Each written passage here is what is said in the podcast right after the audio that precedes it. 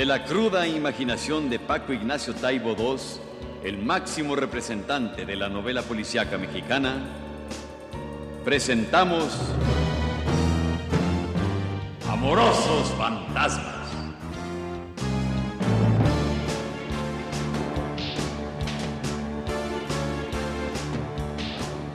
Una historia de amor y crimen en el cuadrilátero.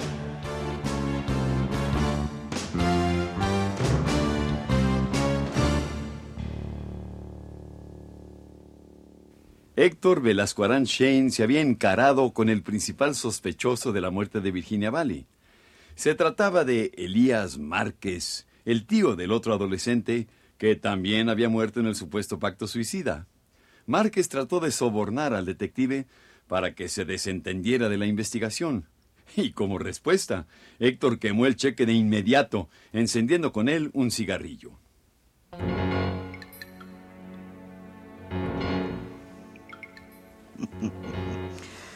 Mis amigos de la policía no andan encendiendo cheques como usted. ¿Mm? No más los cobran. Usted me late. ¿Cómo le dijera? A difunto. A suicida.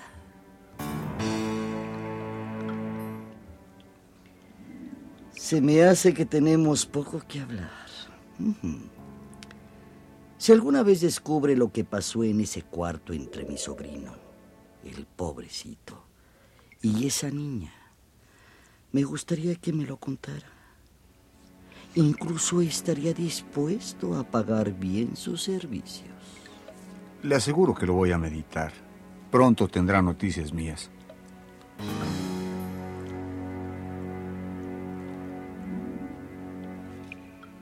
Héctor se levantó de un sillón ante la amenazadora mirada de los dos pistoleros que ya habían intentado matarlo en un par de ocasiones anteriores. Sin despedirse, salió como flotando de aquella residencia que tan puntualmente le había descrito Carlos Vargas, el tapicero.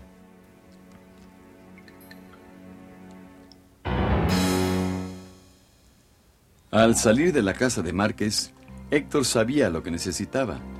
Ahora tenía que encontrar una idea medianamente inteligente para obtenerlo.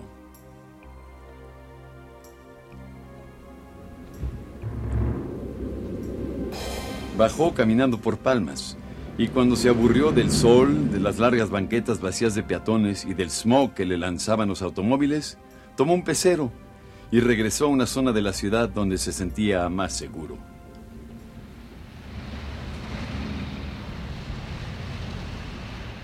Aquí, esquina, por favor. Con permiso.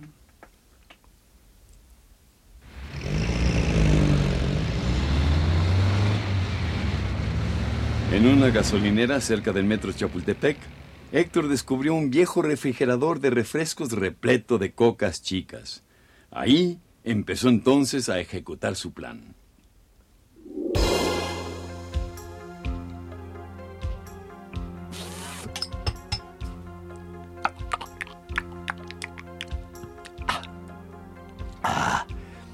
Estas no les cabe nada.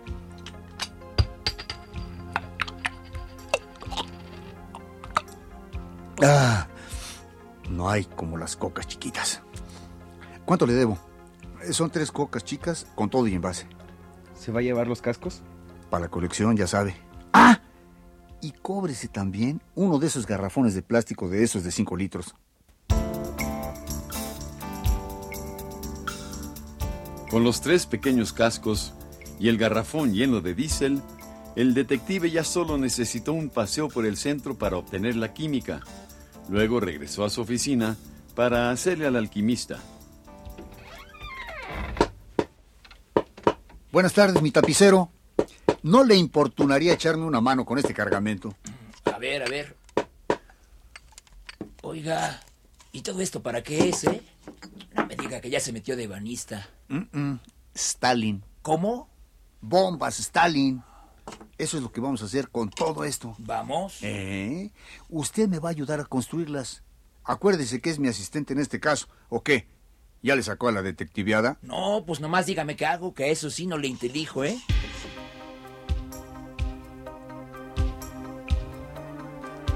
A cada casco hay que vaciarle un buen de gasolina, un chorrito de ácido sulfúrico, botellas chicas, formando un paquete amarrado con este masking tape. ¿eh? Ahora, pintadas las botellas en el exterior con cola impregnada de cloruro de potasio.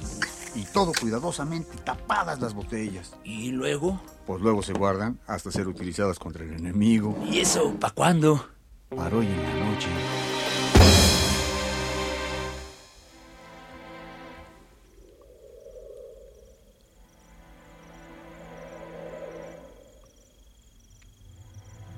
La noche es el territorio de la esperanza y la hora de los grandes fuegos pirotécnicos. A las 2 de la madrugada, con 17 minutos, Héctor entró al jardín de la casa de Márquez saltando la barda y silbando la bamba.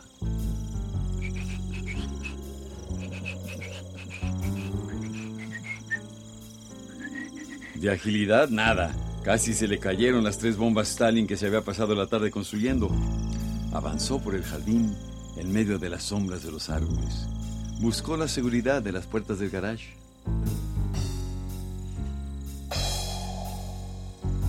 Tendría que lanzar el paquete lo menos a 25 metros. Una tarea del gordo Valenzuela sin lesiones. Calculó el lugar donde quería impactarla. Tenía que ser sobre la pequeña rotonda de cemento que había ante la entrada principal. A la una, a las dos las...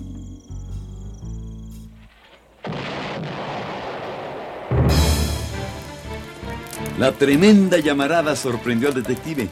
Casi esperaba que el asunto fallara y se viera obligado a ponerse al descubierto y sacar unos cerillos. Pero la explosión fue preciosa. La gasolina ardiendo se extendió rápidamente y pescó un toldo. El jardín se iluminó como si se hubiera adelantado el amanecer. Héctor produjo una sonrisa lobuna. Había equivocado su oficio. En las noches incendiario, en las mañanas bombero.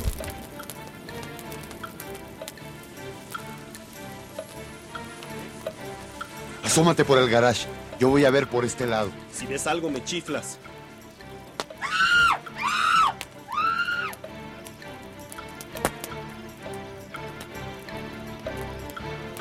Usted otra vez. Buenas noches.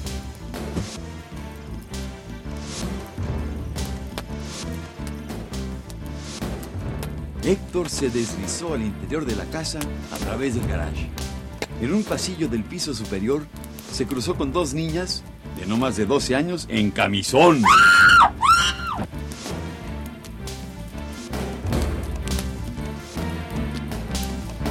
Fue abriendo las puertas. ¿Qué buscaba? Una foto. ¿Por qué? Porque ahí tendría que haber también una foto.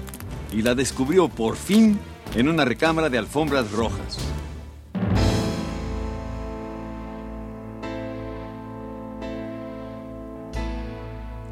Allí estaba sobre la mesita de noche.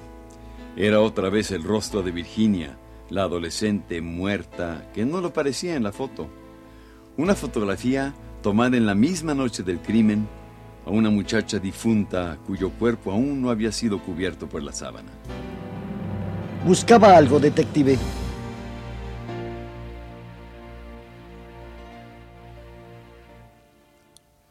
Usted no lo va a creer. Pero me enamoré de ella. ¿Antes o después de matarla? Tengo debilidad por las muchachas muy jóvenes. Lo tengo que admitir. Son tan suaves. Pero esta no. Soy un idiota. Nomás la vi dos veces. Una con Manolé, la otra cuando vino a regañarme. Y así en lugar de... Ah, Bueno, usted entiende, ¿verdad? La maté. Uno nunca hace lo que quiere. ¿Cómo se llamaba la escuincla esta? Ah, Como se llame. De esta me enamoré. ¡Regrésame esa foto! ¡Váyase al demonio!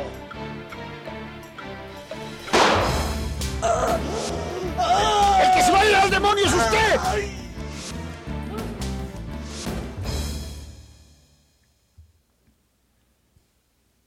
Al salir de la recámara, Héctor vio cómo el brazo derecho de Márquez, el que sostenía la foto, casi se cortaba en dos.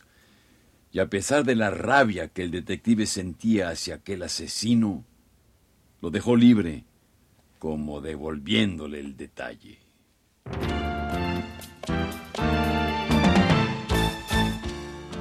Una vez más subió al ring la imaginación de Paco Ignacio Taibo II. Amorosos fantasmas.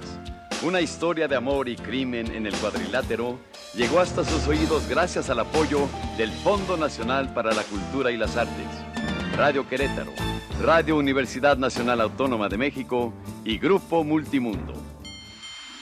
En la estelar, a 20 capítulos sin límite de tiempo, Claudio Brook es la voz que mece la historia.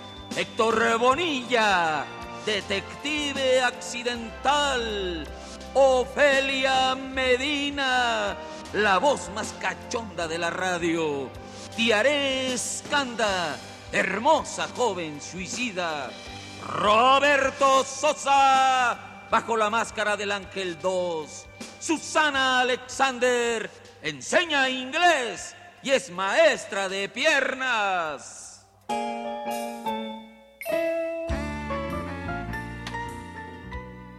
Dirección y producción Dora Guzmán.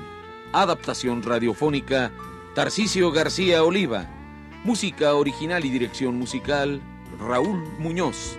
Tema musical interpretado por Amparo Montes. Coordinación de preproducción Marta Ramírez. Coordinación de producción Vanessa Godard. Asistencia de producción Brenda Fernández, Adriana Oliva, Tatiana Vallejo, Benjamín Martínez y Eduardo Granados. Apoyo administrativo Enrique Vallejo. Dirección técnica Raúl López Bocanegra. Coordinación técnica Antonio Arias. Apoyo técnico Néstor Sánchez, José Gutiérrez, José Benítez, Enrique Sánchez y Leonardo Montero. David Alarcón.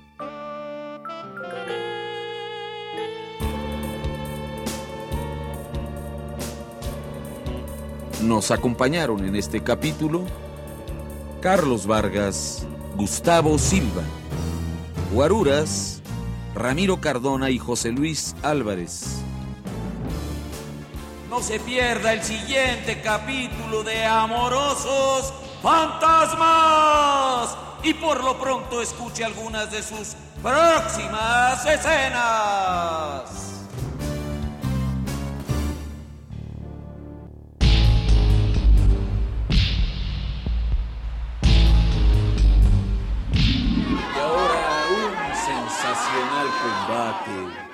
Queridos amigos, para reivindicar las glorias del inmortal ángel, su hijo, el ángel